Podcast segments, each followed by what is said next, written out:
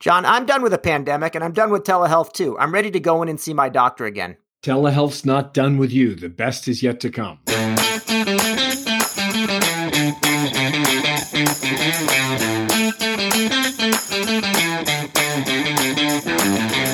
Welcome to CareTalk, America's best home for incisive debate about healthcare, business, and policy. I'm David Williams, president of Health Business Group. And I'm John Driscoll, the CEO of Carecentrix. John, I would say telehealth is so over. The pandemic is over, and telehealth is going to be all done except for a couple of Gen Z and millennials who are going to not hear that the party's over and they're actually can go back to the doctor's office.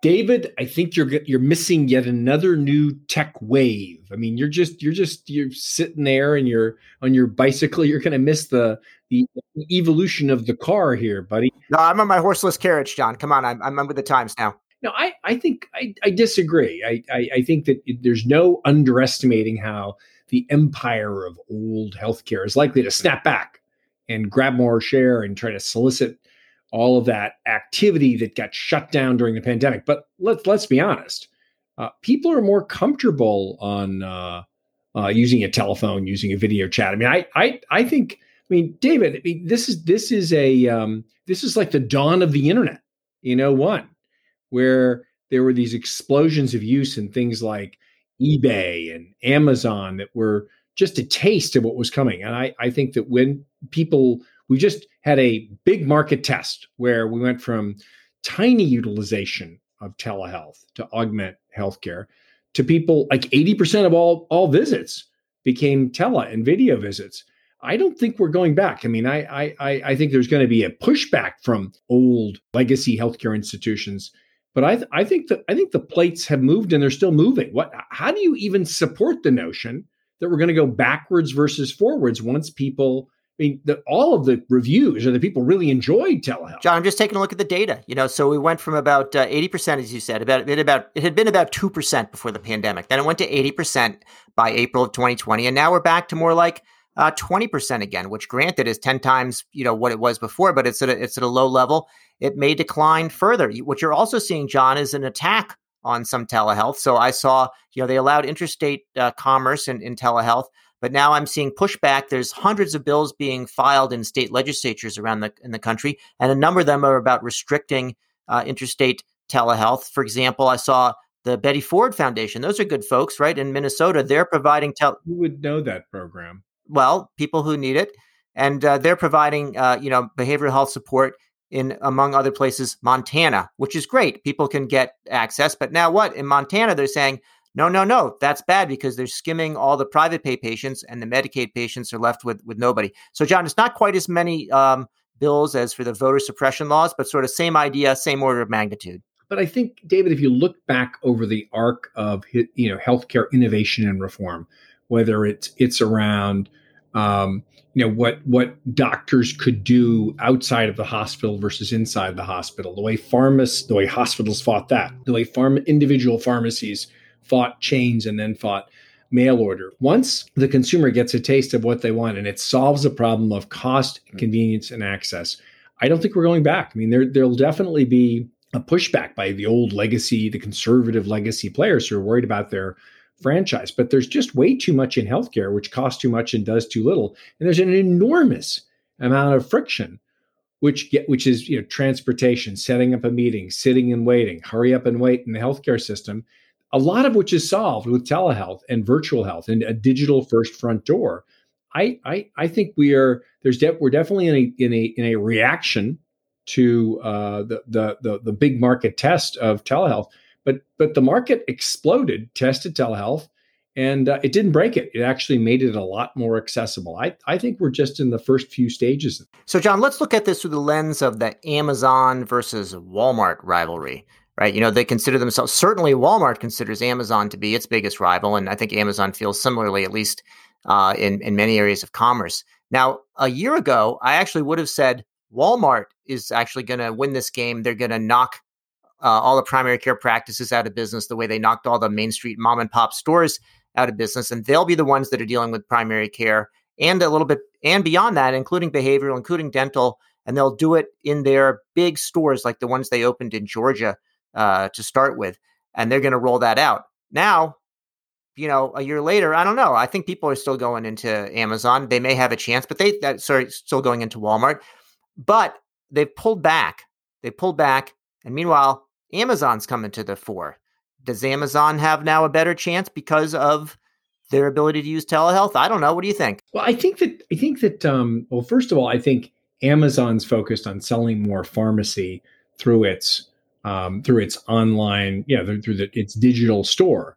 And telehealth, you need a doctor's script to get, a drug. And so I think the move to virtual care is at least partially to really launch their pharmacy product, which I think will be very successful. Although it doesn't necessarily crowd out other digital pharmacies like Capsule or GoodRx, but it will definitely put pressure on the Walgreens and the independent pharmacists and the CVSs of the world. But beyond that, Amazon has a history of testing all kinds of things. The only external board that Jeff Bezos was on was drugstore.com, and it was a flop. Amazon has invested in on-site clinic businesses. They were flops. Amazon, has invented some different technologies, some of its e-readers. Like, Amazon's willing to take a risk and fail. And I'm not sure that I would worry about their virtual care model competing with traditional care. I think others will come into virtual care because what they've shown a desire to do is extend their reach into the home, but really to drive more retail sales. So, David, you're gonna hear more from them via Alexa, kind of accelerating your industrial strength purchases of Malamars and that kind of stuff. And I think that the groceries are going to be tied into pharmacy, but I don't actually think of Amazon as wanting to change primary care. I think where you're going to see that happen is probably some of the other tech-enabled healthcare services providers who are squarely focused, the Teladocs of the world, perhaps this new merger of Grand Rounds and Doctor on Demand, that are starting to try to merge their digital offerings with a digital-first care alternative. See, I think the Amazon and Walmart one is very interesting because what they have in common is they both go into a new service line and say, I'm just going to do it much cheaper and more conveniently than you would have thought possible before. A year ago, Amazon wouldn't have been able to have a credible digital-first offering because the market wasn't there. Now people are used to it and you can actually do that, whereas people might actually be concerned about going into a Walmart. Now you raise the question of people like Teladoc and Lavongo. What's interesting there is that they, of course, go beyond just the visual component of telehealth, and they add things like devices for remote monitoring. And I think it's one thing to say, gee, your doctor's visit is canceled and you can't come in, let's do a video visit. It's another thing to say, we're never going to have that visit in person in the first place. Now you're going to need some devices, some of which you can do, of course, just with your smartphone, but other things like standard kind of products like blood pressure monitors, pulse oximeter, a scale, glucometer you can use. But then I think there's going to see some more innovative things like respiratory monitors, voice analysis, EEG, otoscope that you can use to check the eardrums. And if people have a bit of equipment like that at home, then I think it's wide open for a Teladoc, maybe for an Amazon, and maybe Walmart.com can get into the game too. I think all of this is in the with the backdrop that, traditional healthcare kind of sucks. And, the average mom with a sick kid, dad with a sick child just wants an answer. And if I could buy some basic equipment and do a quick video chat when my kid spikes a temperature, that would be hugely helpful. If I could look at show them a picture of a contusion and determine whether there's a bad bruise, whether there might be a break and it needs to go for an X-ray, we could triage much more effectively. In the same way, a generation ago, you had different people kind of pumping gas into your car, and that went away when the consumer realized it was a lot more efficient to just go and pump your own gas. I think the same thing is going to be true of telehealth and some of this new equipment that you're talking about. Because in addition to where we are right now in terms of those basic diagnostic pieces of equipment, they're getting cheaper and more robust and more integrated into the digital world. So you'll be able to make those evaluate those situations and actually feed it back to the doctor, thereby taking some of the basic things that happen in a doctor's office. I know, look, my 88-year-old mother had the ability, she'd much prefer to put some simple piece of equipment on her, get the diagnostics, send them to the doctor, and have a video conversation rather than have to go schlep over to the doctor's office, wait for a while with a bunch of other sick people. I mean, this will be a big enhancement. And you've got not just the explosion of telehealth, but the emergence of a lot of low-cost, digitally integrated diagnostic tools that I think are going to be woven into the healthcare system. John, this is healthcare, so we would be remiss without a conversation about reimbursement. And after all, the reason that the use of telehealth went from 2% to 80% is a combination of necessity, people couldn't come into the doctor's office, but plus reimbursement, because all of a sudden it was on par and could be offered across state lines.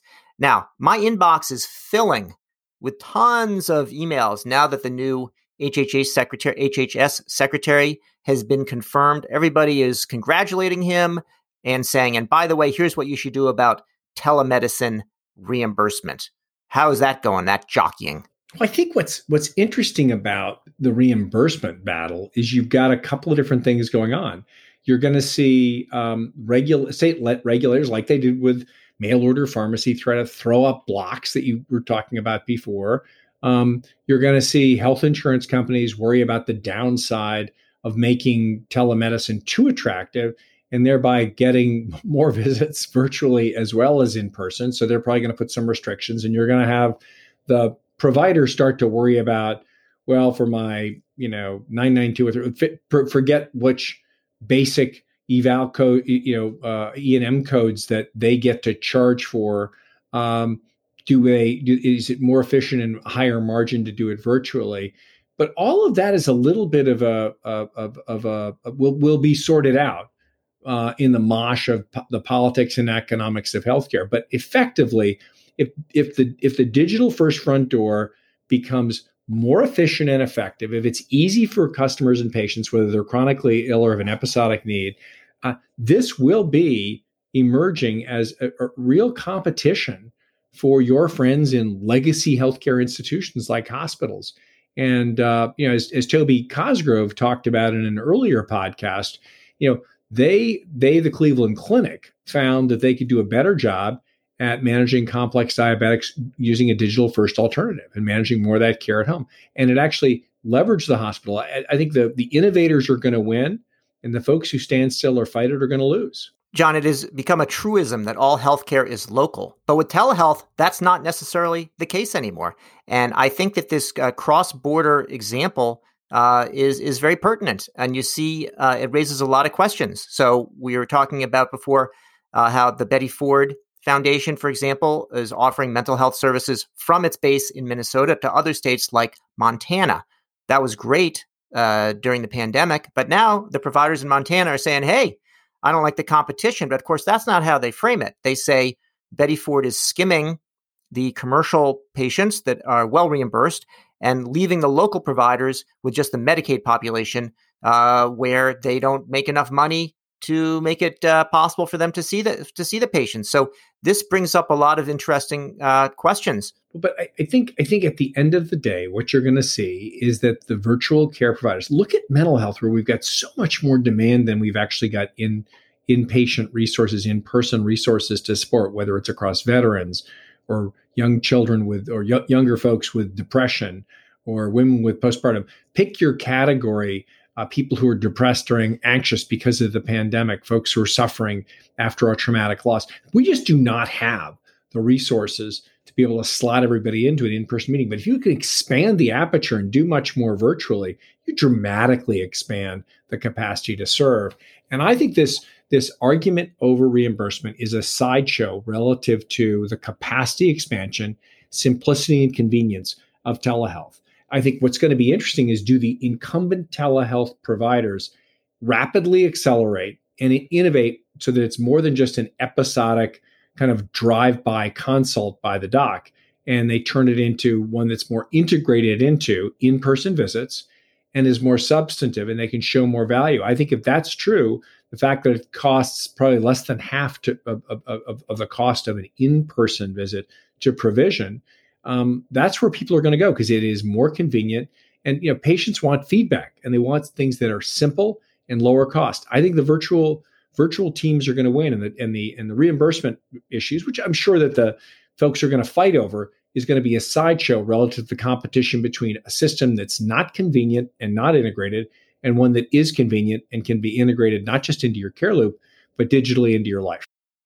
Well, John, just like in the olden days when they had the circus, you know, some people like to be there in the big tent and see the three rings, and some of us like to be out inside and see the sideshow or the freak show. Yeah, I'll be at the freak show. You can go and sit in there. In any case, that's it for yet another edition of Care Talk. I'm David Williams, president of Health Business Group. And I'm John Driscoll, the CEO of Carecentrix, and I have no idea where David and the circus ended up into this podcast. But in any case, if you liked it or not, please give us feedback and please subscribe.